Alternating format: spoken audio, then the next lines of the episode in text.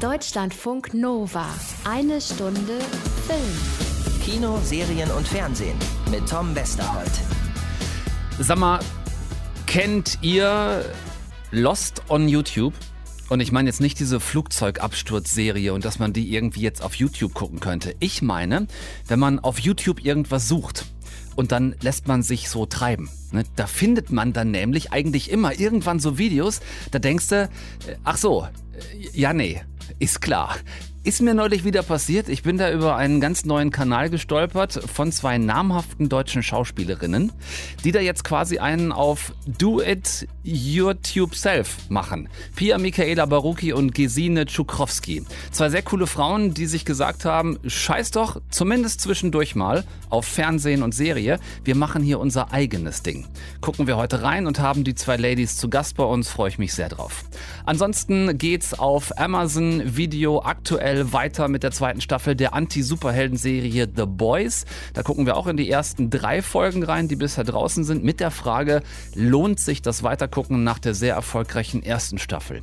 Und ein absoluter Klassiker kommt zurück, Schimanski. Zum 50. Geburtstag des Tatort hat der WDR alle Schimanski-Folgen mit Götz George entstaubt und rausgekramt. Da gucken wir mal, wie 2020 tauglich die alten Ruhrpott-Klopper heute eigentlich noch so sind. Ja, und, äh, und dann gibt's noch was zum Trösten für alle, die gerade getröstet werden müssen. Aber was das ist, äh, das sage ich noch nicht. Ach so, na dann, alles gut? Gut. Deutschlandfunk Nova. Ich habe es ja eben schon kurz angerissen. Lost on YouTube ist immer wieder eins meiner Lieblingsspiele im Netz. Ihr kennt das mit Sicherheit. Gehst du auf YouTube, suchst nach irgendwas Bestimmtem und meist findet man dann ja auch irgendwas dazu.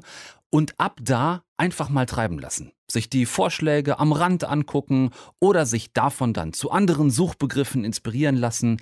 Liebe ich. So sehr. Findet man nämlich immer was, was einen überrascht. Zum Beispiel das hier.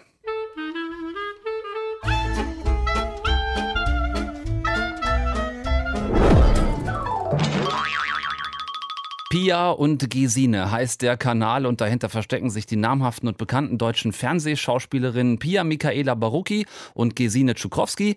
Die kennt ihr aus äh, vielen, zum Beispiel der äh, Soko-Serien im Fernsehen. Da haben beide mitgespielt.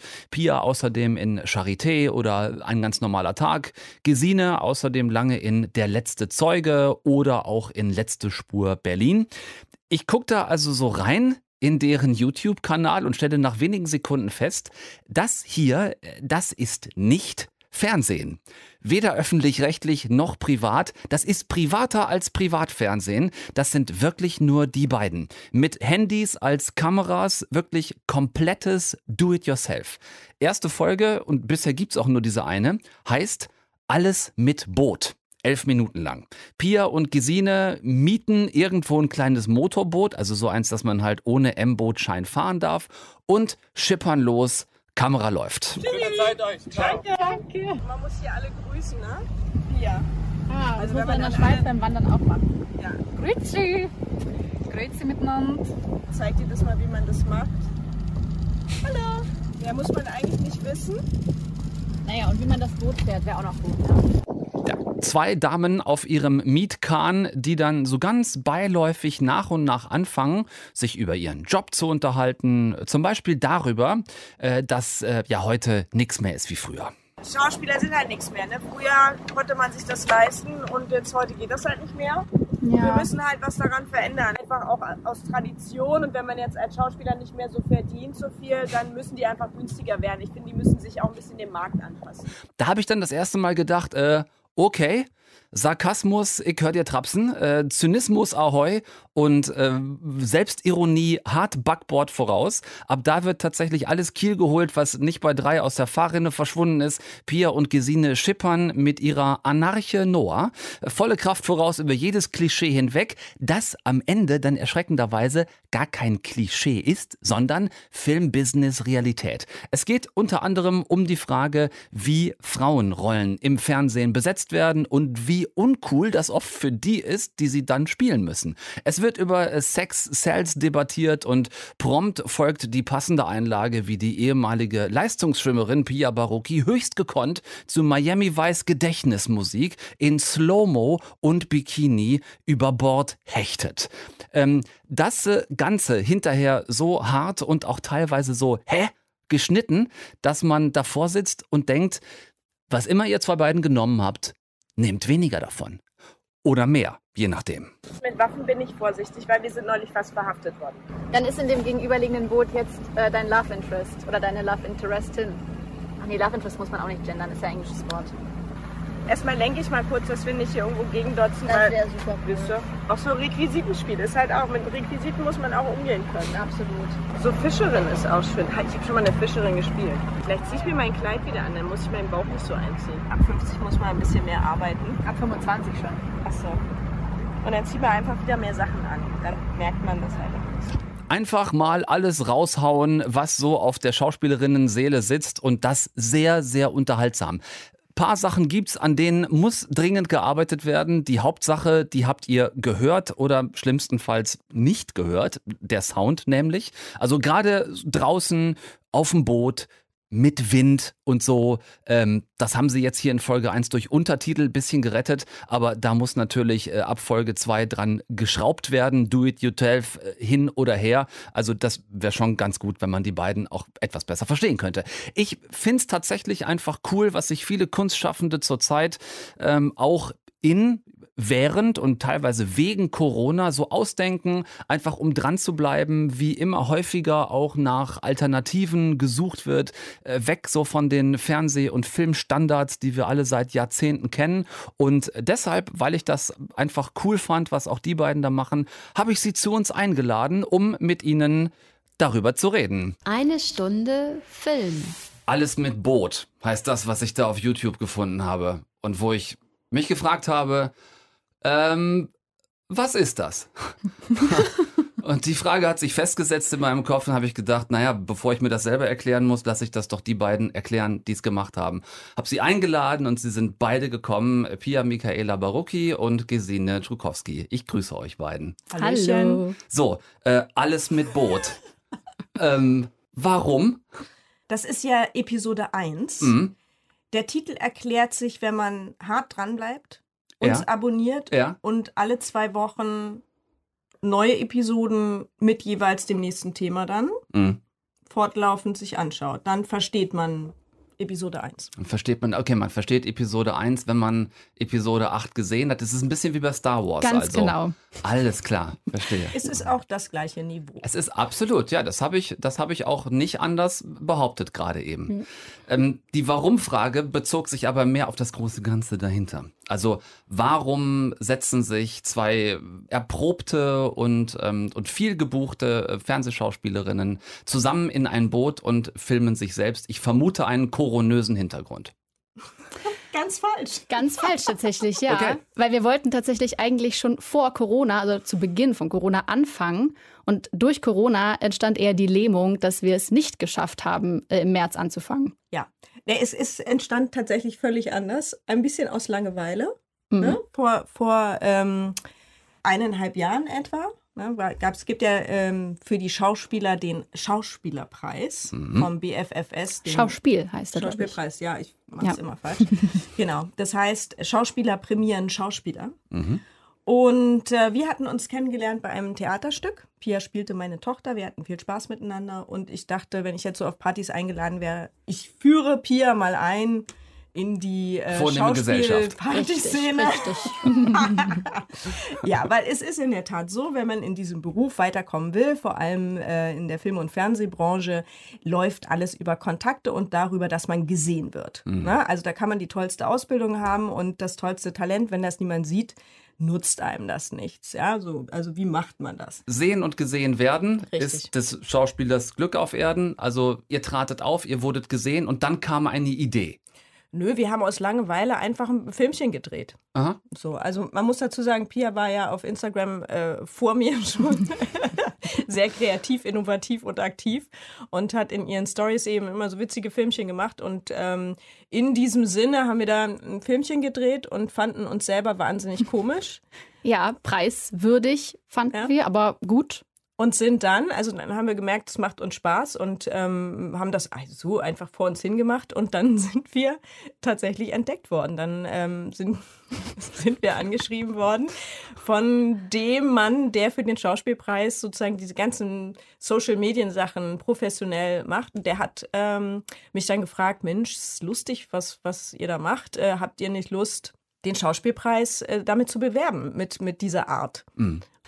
Pia, was ist passiert auf dem Weg vom Schauspielpreis bis ins gemeinsame Motorboot? Da ist ja dann doch ein bisschen Zeit noch vergangen. Ja, irgendwie haben wir uns dann, also am Anfang waren wir, glaube ich, beide so ein bisschen, oh, okay, YouTube-Kanal, äh, ja, gut, muss jetzt nicht sein. Aber irgendwie hat es sich dann nach und nach immer ganz, es hat sich ganz gut angefühlt, weil eben auch die Möglichkeit mehr da ist, eine längere Sequenz zu machen. Wir haben ja immer in Stories gedreht und diese 15 Sekunden und dann immer mit, äh, äh, dann hört man nicht jeden Satz zu Ende und so. Genau. Ähm, irgendwie hat sich das dann ergeben und jetzt haben wir es endlich geschafft, unsere erste Folge zu machen. Das ist nämlich das, worauf ich hinaus wollte. Ich habe es eben schon angedeutet, dass ihr beides sehr erfahrene Fernsehschauspielerinnen seid in, in erster Linie. Ihr habt beide einiges an Sokos gemacht. Ich habe mittlerweile das Gefühl, dass eigentlich jede deutsche Stadt ihre eigene Soko im Fernsehen hat. Yep. Das sind zumindest einige geworden, äh, habt ihr beide gedreht. Ähm, viele andere Serien, äh, Filme, die ihr gemacht habt. Dann dieser Sprung rüber zu YouTube mit kleinem Besteck, mit Handykameras, wo man selber filmt, wo man nicht als Schauspielerin ans Set kommt und alles ist vorbereitet und äh, die, die acht bis zehn Kameras stehen da bereit und es ist für alles gesorgt. Dieses komplett alleine machen, war das der eigentliche Reiz für euch? Naja, ich finde, der eigentliche Reiz war vor allem, dass wir entscheiden dürfen, was wir, worauf wir Lust haben. Also dass wir eben kein Drehbuch haben, dass wir alleine entscheiden können, was sind unsere Inhalte, womit wollen wir uns befassen und vor allem, was wollen wir auch zeigen. Also weil natürlich ist, du wirst ja besetzt, je nachdem, was man sieht, darum geht es ja auch in der ersten Episode, ähm, was du schon gemacht hast, da wirst du gerne wiedergenommen. Mhm. Und um irgendwie ja, das, worauf, das, was man vielleicht noch nicht von uns gesehen hat, weil es einfach nicht gefragt ist in der deutschen Film- und Fernsehlandschaft, das irgendwie selber zu machen, das war zumindest bei mir der Reiz. Uns geht es natürlich darum, in jede Richtung diese Schubladen zu sprengen und ähm, dieses Klischee, äh, was einen umgibt, wenn man Schauspieler ist. Also was, wir sind wandelnde Klischees. Also die, die, die Vorstellung von Menschen, von Schauspielern, die im Fernseher in ihrem Wohnzimmer laufen, ne? Also wa, wa, was für Menschen wir sind, ja, das entspricht ja überhaupt nicht der Realität. Und damit wollen wir ein bisschen aufräumen. Ich will jetzt mit euch zurück in dieses verdammte Motorboot. Denn irgendwann muss die Entscheidung getroffen worden sein. Wir treffen uns an einem See, wir mieten ein Boot und fahren raus. Ist wenigstens das, bevor mein gesamtes Kartenhaus hier zusammenbricht, ist wenigstens das ein kleines bisschen Corona indiziert gewesen im Sinne von, wenn wir jetzt was machen, machen wir es am besten draußen, bevor uns noch einer vorwirft, zusammen äh, auf engstem Raum irgendwo drin, geht halt gerade nicht, wir müssen was draußen drehen? Also das war tatsächlich ein Vorteil Gott sei Dank. Das war ein Vorteil, aber tatsächlich war, war es eher so, dass Corona uns äh, äh in unserer Kreativität erstmal gelähmt hat. Also mhm. anders als viele andere Kollegen, die dann irgendwie sehr ähm, quantitativ, sage ich mal, Lesungen und äh, Gitarrenvorspiele gepostet haben, war es bei uns so, dass wir, was toll war natürlich, brauchte man vielleicht auch, aber das war so bei uns eher so die, die gegenteilige Wirkung, mhm. dass wir mhm. gesagt haben, oh Gott, wir wissen überhaupt nicht, wir wissen nicht, wie zahlen wir unsere Miete, wie geht das weiter, wann können wir je wieder arbeiten. Es war ja wirklich, also alles äh, ähm, in Frage gestellt. Ja. Und ist es ja auch nach wie vor nach für wie ganz vor. viele, ne? Mhm. Richtig, richtig. Also jetzt drehen halt ein paar wieder, aber ähm, und wir Gott ja, sei Dank Glück. auch. Ja. Mhm. ne, aber am Anfang war das schon ganz, ganz krass. Und uns, wie, also kenne wirklich auch viele Kollegen, denen es ähnlich ging, die sagten, ja, theoretisch hätten wir die, die Zeit, jetzt zum Beispiel eine Lesung vorzubereiten oder andere Sachen vorzubereiten oder eben unseren Kanal zu machen. Aber uns hat das wirklich in unserer Kreativität komplett lahmgelegt, weil wir dachten, oh nee, wir müssen erstmal uns sammeln und gucken, wie überleben wir eigentlich. Mhm. So, und ähm, genau, und, und erst als wir auch, was, was so diese ganzen Hygienemaßnahmen, was, was Sicherheitsabstände, wie können wir was machen? Wir, also wir brauchten mehr Wissen über dieses dämliche Covid-19, um uns auch sicher zu fühlen, sowas zu machen. Also, dass wir jetzt alleine hier so stehen, also, ne, das hätte ich mir vor drei Monaten tatsächlich hm. gar nicht vorstellen können. Nee. Wenn wir das jetzt weiterdrehen, diese anfängliche Lähmung, die Corona ausgelöst hat, mit Existenzängsten und allem, was da reinspielt, im zweiten und dritten Schritt ist dann der Umkehrschluss aktuell, dass Corona in den darstellenden Künsten irgendwie auch zwangskreativ macht? Dass man jetzt kreativ werden muss? umdenken muss, weil vieles, was gewohnt gewesen ist, im Augenblick für euch in eurem Job gerade so nicht geht? Also ich würde da, ähm, mein Bauch würde sofort widersprechen. Also weil ich glaube, aus einer Not heraus äh, kreativ werden zu müssen, ist äh, einfach eine, ein ganz anderer Ursprung. Also ich finde, wenn mir, also gut, mir ist selten langweilig, aber wenn ich Zeit habe und die irgendwie nutzen kann und lese, Filme schaue, weiß ich nicht, dann entsteht oft was aus so einer Lust heraus, etwas zu tun. Und hier ist es halt eher, wir werden gezwungen, nichts machen zu können. Und da finde ich es total schwer. Also mich hemmt das eher. An Druck kann ich, unter Druck kann ich nicht so gut kreativ sein. Ich weiß nicht, wie geht's dir? Ja, geht mir ehrlich gesagt ähnlich. Mhm. tatsächlich ist es aber so, dass alles, was ich machen konnte, war wirklich überlegen, okay, womit kann ich zukünftig die Miete bezahlen? Ja, und mit einem YouTube-Kanal erstmal mit, äh, wie viel haben wir jetzt, 112 Abonnenten, kann ich mhm. das einfach nicht. Mhm. Das ist Luxus, das ist reiner Luxus. Ähm, keine Ahnung, was draus wird. Aber wir sind ja jetzt nicht so, dass wir sagen, so, boah, wir werden jetzt die nächsten Influencer oder irgendwas, sondern wir machen das, weil uns das Spaß macht und freuen uns, wenn die Leute das angucken. Mhm. Aber das ist ja nicht ein ernst gemeinter Berufszweig jetzt hier gerade, sondern etwas, was wir machen und gucken, was passiert. Zweites Standbein, doch, sehe ich eigentlich schon so. Deswegen und? abonniert uns bitte. Ihr müsst unsere Miete bezahlen. Ja, genau. Abonniert den Kanal von Pia und Gesine. Pia Michaela Barucki und Gesine Tschukowski sind unsere Unsere Gäste heute Abend in eine Stunde Film. Deutschlandfunk Nova. Wollen wir? Ja. Habe auch noch einen Termin hier. So, deshalb, wir haben ja, ne, wir haben es ja alle nicht äh, so, ne? Muss ja noch Geld verdienen. So, haben wir gerade drüber geredet. Gesine Schrugowski und Pia Michaela Barucki sind bei uns in eine Stunde Film. Ich würde auch, wenn ihr das eben einigermaßen abgelehnt habt, äh, gerne noch mal ein bisschen weiter drauf rumreiten auf diesem Zwangskreativen, was ja nicht so gemeint war, als dass man am allerbesten in möglichst ähm, größter Not versucht kreativ zu sein, sondern dass es ja schon so ist, dass sich in den äh, darstellenden Künsten, das gilt für euch als Schauspielerin, genauso für jeden Musiker gerade, der nicht auf Bühnen stehen kann vor Publikum, für jeden Kleinkünstler, es gilt für die Fernseh-, Filmbranche genau wie für die Theater, dass doch im Augenblick schon in gewissem Maße umgedacht werden muss. Niemand weiß, wie lange dieses Corona-Ding noch uns alle in seine Schranken verweist. Und das muss doch auch bei euch dazu führen, dass innerhalb der Branche nachgedacht wird, was können wir wie überhaupt im Augenblick machen, oder? Ja, da, ich glaube, da denken ganz viele Menschen Tag und Nacht drüber nach. Also hm. klar, das ist ja die Grundvoraussetzung. Aber man muss die Bereiche so ein bisschen unterscheiden. Also was ja jetzt wieder wirklich gut geht, ist das Drehen mit diesen ganzen Corona-Auflagen, was ja gut funktioniert. Ne? Die genau. Auch schon gedreht. Das Erklärt das mal, mal uns Leuten, die wir nicht täglich an einem Film- oder, oder Serienset sind. Mhm. Wie sieht es im Augenblick aus, wenn ihr sagt, wir können wieder drehen unter den Auflagen? Was hat sich da für euch verändert beim Arbeiten? Naja, also erstmal müssen wir, ich glaube, so zwei Tage im Schnitt äh, vorher einen Corona-Test machen. Dann wird, also wir sind komplett permanent nur mit Maske am Set. Also die Maske wird auch erst angenommen, wenn wirklich gedreht wird. Also zum Teil sind selbst für die Proben. Abgenommen. Ja, habe ich, was habe ich gesagt? Angenommen. Ah ja, angenommen. Hm. Die Masken werden angenommen. Genau, die werden abgenommen, sobald der erste Take quasi gedreht wird. Es gibt einen Hygienebeauftragten am Set, also es gibt einen wirklich einen Aufpasser, Stimmt. der nichts anderes macht, als zu gucken, dass man die Abstände einhält, dass man sich zwischendrin die Hände desinfiziert und dass man die Maske auch artig trägt. Es ist allerdings vom Bundesland zu Bundesland ein bisschen unterschiedlich, wie streng es ist. Also ich habe ja zum Beispiel in Berlin gedreht, da ist es nicht ganz so streng, da ist es so, wir waren alle getestet und es wurde extrem auf die Abstände so zwischen den Szenen äh, geachtet, aber in dem Moment, wo wir gedreht haben, mussten wir die eineinhalb Meter nicht einhalten, weil wir eben in so einer Quasi-Quarantäne, nennt sich das, waren und eben getestet waren.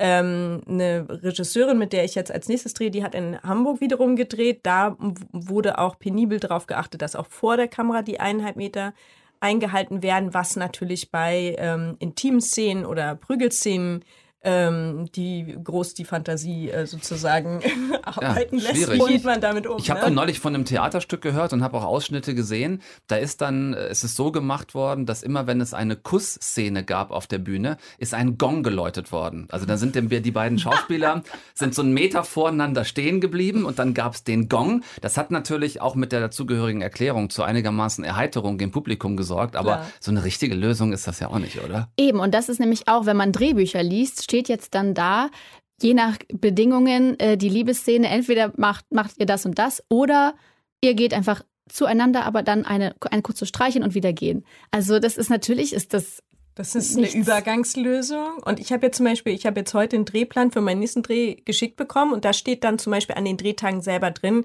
Mindestabstand kann eingehalten werden, Mindestabstand kann nicht eingehalten werden. Also entsprechend. Und ich drehe in der Provence und die wissen auch noch nicht so ganz genau mit, mit den Tests, wie das funktioniert, wie schnell das Ergebnis kommt, weil auch davon hängt ja viel ab. Ähm, genau, das heißt, also dort werden wir mit, mit harter Quarantäne arbeiten, damit sowas dann funktioniert. Aber das ist halt alles machbar, sage ich mal. Also beim Drehen ist, gibt es Lösungen, ist es umsetzbar. Ähm, die Frage für die Bühnen ist halt noch so ein bisschen offen, weil alles, was jetzt gerade stattfindet, die Bühnen haben ja wieder geöffnet, aber das ist natürlich eine Minusrechnung. Ne? Es Ja. sind so wenige Zuschauer. Also die staatlichen Theater, soweit ich weiß, wissen nicht, ob sie das durchhalten können. Ja, Ähm, wenn die Eintrittspreise nicht mal mehr oder die verkauften Genau. Karten nicht mal mehr die Betriebskosten Richtig. decken, das ist ja auch Mhm. ein Problem bei vielen Genau. großen Kinos, die einfach so viele Ausgaben haben durch Betriebskosten, dass es sich nicht lohnt, wenn ich nur 20 Prozent Karten verkaufe. Also was jetzt, was jetzt schon stattfindet, was, was erstmal eine gute Idee ist, es wird an allen Tagen Doppelvorstellungen geben. Das Mhm. heißt, also dann kann man über diese Doppelvorstellung, kann man halt doppelt so viele Plätze sozusagen besetzen. Das heißt, für die Schauspieler dann doppelte Arbeit fürs gleiche Geld. Auch in Ordnung, also ist ja klar. Aber das ist natürlich schon auch ganz schön hart. Also ich sag mal, in Basel hatte ich eine Inszenierung, die ging fünf Stunden, das doppelt nach großen Mahlzeit.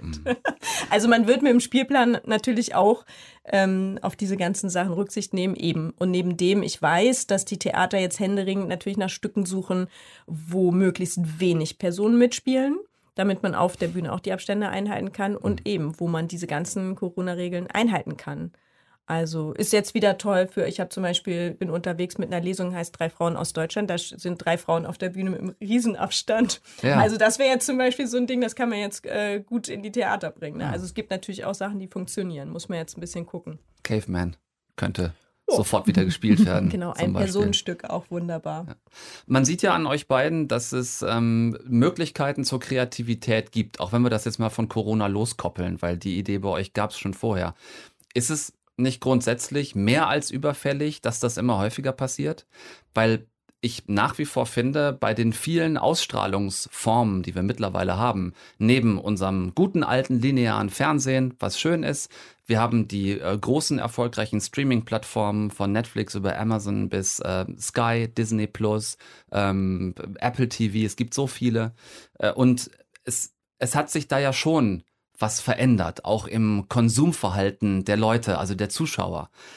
Ich habe manchmal das Gefühl, dass das Fernsehen dem immer noch ein bisschen hinterherhinkt und wüsste gerne von euch, wie ihr das wahrnehmt. Weil so ein Gefühl ist, die Drehbücher haben sich inhaltlich verändert, die haben sich an heute angepasst, aber der Look einer Fernsehserie ist bei uns heute oftmals immer noch wie in den 80ern. inhaltlich aber auch manchmal noch. Teilweise auch inhaltlich. So.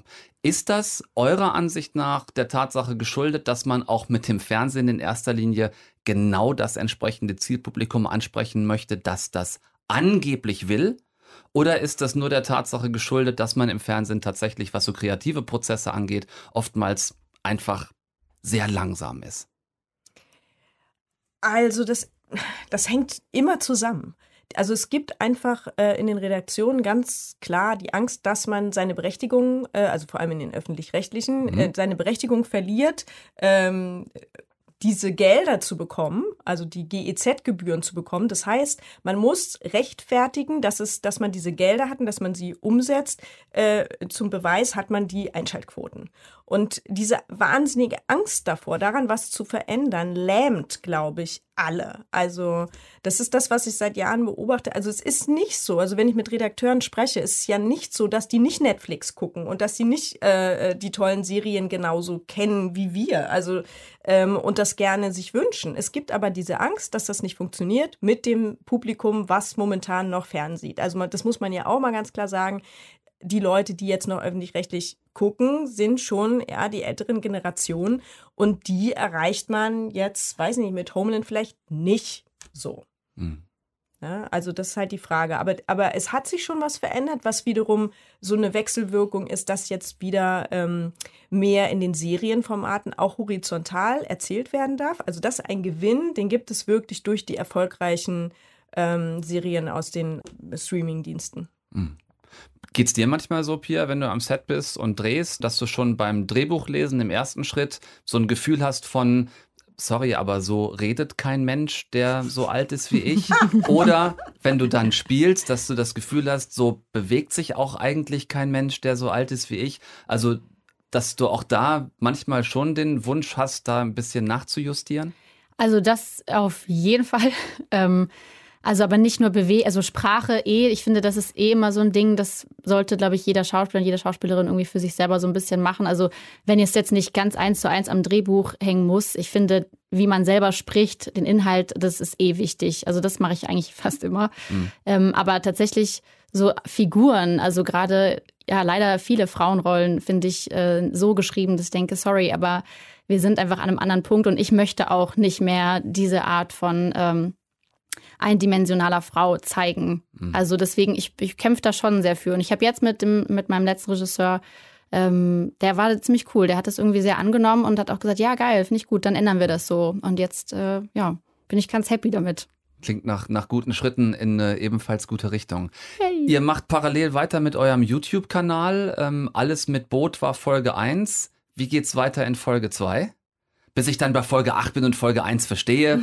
Vielleicht zwischendurch mal kurz einen Ausblick erstmal auf Folge 2. Ja. Also wir haben es natürlich jetzt, wo, wo wir das so betreiben, haben wir natürlich äh, mit ähnlichen Problemen zu tun wie ganz normale Filmproduktion. Wir brauchen Drehgenehmigungen, wenn wir irgendwo rein wollen. Mhm. Das heißt, unsere nächste Folge ähm, hängt noch ein bisschen davon ab, ob wir sie so machen können, wie wir wollen, ob wir da eine Drehgenehmigung bekommen. Das okay. heißt, wir, wir ja, unterliegen jetzt schon auch so normalen Zwängen. Mhm. Ja, es ist alles, es ist alles weniger Service, als wenn man ans fertige Set kommt, ne? wenn man es alles selber machen muss. Was habt ihr gelernt aus Folge 1 bisher schon? Vielleicht zum Thema Sound und habt ihr euch eine Tonangel gekauft? Ja, also tontechnisch haben wir sehr viel gelernt. Da mussten wir ähm, ja. Also es ist nicht so, dass wir das nicht hatten, ne? Okay, wir, also wir hätten es gehabt, aber auf dem, wir hatten Angst auf dem Boot, dass es kaputt geht, weil es alles so nass war. Irgendwer mit der Angel in den See fällt. Richtig. Das war ein bisschen ungünstig, aber es hat ja. uns natürlich selber auch massiv geärgert. Vor allem die witzigsten Sachen konnten wir gar nicht reinschneiden, weil man sie gar nicht gehört hat. Ja. Es gab nämlich noch viel lustigere Sachen. ja, das stimmt. Ich freue mich sehr auf Folge 2, wo immer wir euch dann sehen segelnd und hörend fahrend, genau, laufend vielleicht, euch dabei zugucken und zuhören zu können, was ihr uns als nächstes anbietet. In zwei Wochen kommt die zweite Folge. Wir hoffen. Ne? Wir können das ja immer nicht garantieren. Aber erstmal sagen wir ja. Ja, ich wollte gerade sagen, also ich muss euch schon hier auf irgendwas, muss ich euch jetzt schon festnageln. Äh, okay, festnageln. dann ist es jetzt. Also in zwei Wochen? Ja. Gut. Wir bleiben da dran und äh, wünschen euch beiden alles Gute. Vielen Dank für den Besuch hier in eine Stunde Film. Gesine Czukowski und Pia Michaela Barucki. Danke fürs hier gewesen sein. Ja, Danke für die Dank. Einladung. Ja, super. Butcher, was ist passiert? Meine Frau. Sie lebt. Ford hält sie irgendwo gefangen. Jetzt gerade haben wir ein kleines Problem. Du verarschst uns doch. Nee, tut er nicht. Sie sind tatsächlich zurück. Die Boys und äh, die Stimme von Tobias Kluckert auch. Zumindest in der deutschen Synchro, in der auch 2020 immer noch so geredet wird, wie kein normaler Mensch spricht. Guckt die Serie im Original, wenn ihr sie guckt. Das macht's ein bisschen einfacher. The Boys, zweite Staffel, jetzt neu bei Amazon Prime draußen, aber bisher auch nur die ersten drei Folgen, also quasi Salami-Taktik. Wer nicht sofort on fire ist, The Boys ist die Serie, in der es auf der einen Seite so totale A-Loch-Anti-Superhelden gibt, Homelander zum Beispiel ist ein klassischer rot-blauer Superman-Typ mit übermenschlichen Kräften, kann fliegen und hat Laseraugen. Dann gibt's auch noch so einen bösartigen Aquaman-Verschnitt und andere Superhelden und Heldinnen, von denen die meisten selbstverliebte, skrupellose Killer sind, die für so eine Superheldenagentur und einen gigantischen Pharmakonzern arbeiten und sich dafür fett bezahlen lassen. Auf der anderen Seite die eben gehörte Handvoll Typen, die den Superhelden sowohl das Super als auch das Helden wegnehmen wollen, weil sie im Gegensatz zum Großteil der restlichen amerikanischen Bevölkerung gerafft haben, was das für miese Typen sind. Hör zu, das ist alles ein Riesenabfuck. Wir sind die meistgesuchten Männer des Landes. Wir haben einen Subterroristen. Und wir haben neue Superhelden. Hi, ich bin Stormfront. Wer? Ich bin die Neue. Wunderbar. Die erste Staffel war ein Riesenerfolg, deshalb habe ich mir für euch die ersten drei Folgen von Staffel 2 angeguckt. Mit dem Versuch, jetzt nichts zu spoilern, es geht direkt am Ende von Staffel 1 weiter. Jemand totgeglaubtes lebt und jemand anderes hat einen Sohn, von dem bisher keiner was wusste. Und der Verdacht wird immer lauter, dass die Superhelden nicht als solche geboren wurden, sondern im Labor dazu gemacht. Und die Truppe Menschen, von der ich eben sprach, kann das beweisen, was den Superhelden natürlich, sagen wir mal, jetzt nicht ganz so recht ist. Wer Staffel 1 kennt, weiß, was passiert. Ähm, keiner ist da zimperlich mit niemandem. Es wurden auch in Staffel 2 wieder ordentlich Filmblut und Plastikeingeweide am Set verteilt. Nix für schwache Mägen also. Außerdem tauchen plötzlich immer mehr Typen und vor allen Dingen auch krasse Typinnen mit heftigen Superkräften auf. Also Gender Equality ist da in Sachen Bösartigkeit definitiv gegeben. Durch die ersten zwei Folgen habe ich mich schon ein bisschen durchgequält, muss ich sagen. Sehr lang und sehr weilig. Vieles wird nochmal neu erklärt. Das hätte man sich schenken können. Und 60 Minuten pro Folge sind hier einfach zu lang. 30 bis max 40 hätten gereicht, 60 ziehen sich extrem dafür, dass so viel Story dann halt eben auch nicht passiert. Trotzdem, ab Folge 3 wird's besser, das Tempo wird ein bisschen höher. Die Folge hat jetzt bei mir Bock auf mehr gemacht. Ähm, insofern, ja, ich, ich werde weiter gucken. Ähm, ich denke, wenn es nach Folge 3 jetzt nicht total abflacht, hat The Boys Season 2 auf Amazon Video durchaus Potenzial, wieder eine gute Staffel zu werden. Eine Stunde Film. So, liebe Freundinnen und Freunde, zum Schluss ein Double Date, sonst schaffen wir das alles nicht. Na, na? Kennst du? Kennst du? Kennst du, ne? Klar. Tatort, ARD, das erste. Seit 1000 Jahren, jeden Sonntagabend 2015. Es sei denn, Fußball-WM-Endspiel mit deutscher Beteiligung. Dann eventuell nicht. So ungefähr zumindest. Ja gut, macht, wenn ihr wollt, aus äh, 1000 Jahren, meinetwegen 50, dann passt's. 50 Jahre Tatort jetzt und der WDR hat zu diesem Jubiläum ihn hier aus den Archiven gekramt. Hört euch bitte den Trailer von 1981 an. 1981. Sag ich doch. Das ganze Ruhrgebiet ist von Verbrechern besetzt. Das Ganze? Mein Name ist Schimanski, Kriminalpolizei. Zwei unbeugsame Duisburger hören nicht auf, den Eindringlingen Widerstand zu leisten. Schimanskis erster Fall. Duisburg-Ruhrort, der Tatort. Am Sonntag im ersten. Schimanski ist zurück. Legendärster Tatortkommissar von allen, gespielt vom 2016 verstorbenen großen Götz George. 29 Folgen aus dem rauen Duisburg von 1981 bis 2013 mit ein paar Jahren Pause in den 90ern dazwischen. Götz George als Horst Schimanski und dazu der schon vor vielen Jahren verstorbene Eberhard Feig als sein Kollege Christian Tanner. Idole für spätere Kommissarkollegen wie Ballauf und Schenk aus Köln oder Börne und Thiel aus Münster. Damals diese beiden hier mit Dialogen wie diesem einmal erleben, dass du hier stehst, wenn ich dich abhole und warte. Nur hier stehen und warten. Du kennst doch meinen Wecker, ist kein Verlag. Eine andere Ausrede können Sie vielleicht auch mal überlegen. Die kannst du haben, die kannst du haben. Die halbe Nacht habe ich mir mit Händchen um die Ohren geschlagen, verstehst du, und auf dich gewartet. Was hast du überhaupt gesteckt? Hör mal, ich stecke nichts. Ich habe zwischenmenschliche Beziehungen gepflegt. Ach komm, ich spiele hier den Übervater, Mensch. Du hast gebumst, du hast ganz einfach gebumst. Du gibst doch zu, ist doch kein Problem. Aber melde dich zwischendurch irgendwann mal. Du bist im Dienst. Vergiss das nie. Du bist immer im Dienst. Ja, 80er Jahre Tatort-Dialoge ist schon ein bisschen, es ist ein bisschen befremdlich, vorsichtig gesagt. Ich habe mich da ein bisschen durchgeguckt durch diese alten Filme von damals und stelle immer wieder einigermaßen erstaunt fest, was heute ganz klar politisch un-PC ist, war damals noch frech oder gewagt nach bestem und Wissen und Gewissen, äh, hoffentlich. Also wenn ihr da reinguckt, ähm, der WDR holt, wie gesagt, alle Schimanski-Folgen nach und nach jetzt in die Mediathek. Wenn ihr reinguckt, dann guckt es euch so ein bisschen eher aus filmhistorischer Sicht an. Das ist dann schon sehr interessant zu beobachten, wie sich das ganze Filme machen, auch das Fernsehfilme machen im Lauf der Zeit, im Lauf der Jahre verändert hat. Dafür ist es wirklich Gold. Mit heutigen Maßstäben äh, könnt ihr das nicht vergleichen. Die kann man auch wirklich schlecht anlegen. Es ist Filmhistorie und zwar wirklich nicht die schlechteste. So, das dazu. Und jetzt gebe ich euch 0,6 Sekunden, um eine Serie zu erraten. Das muss reichen. 0,6 Sekunden ab jetzt. Viermal schnell geklatscht und die meisten von euch, ich kann es sehen, von hier, die meisten von euch haben vorm inneren Auge eine WG.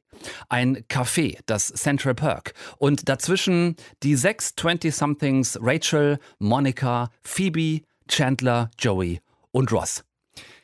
Hallo, es kommt ganz kurz. Ja, das muss reichen. Ich habe vor äh, einiger Zeit wirklich wieder angefangen, Friends durchzugucken und habe dabei wieder festgestellt, was für eine mega tolle Tröste-Serie das ist. Also wenn es einem mal beispielsweise nicht so gut geht, wenn äh, so ein bisschen Seelenaufbau nötig ist, bei mir hilft Friends. Und zwar immer definitiv eine der besten Sitcoms aller Zeiten, finde ich nach wie vor. Äh, kostet, habe ich gesehen, für Amazon Prime-Kunden nichts extra, ist, wie es dann immer so schön heißt, in Prime enthalten. Und ich dachte jetzt, das war so meine Idee, ich dachte jetzt, wir verabreden uns vielleicht einfach zum gemeinsam gucken. Ja, also ich gucke jetzt jeden Abend um 23 Uhr eine Folge Friends und wenn ihr Bock habt, dann guckt ihr einfach mit. Es muss ja auch gar nicht mal zwingend dieselbe Folge sein, die sind alle immer so ja, 20, 22 Minuten lang. Ich bin aktuell, wer da gerne einsteigen möchte, ich bin aktuell bei Staffel 2 Folge 12 wie gesagt, vor kurzem wieder, wieder mal angefangen, Friends durchzugucken. Äh, Werde das auch wieder machen, alle zehn Staffeln. Das dauert dann eine Zeit, da hat man ein bisschen länger was davon.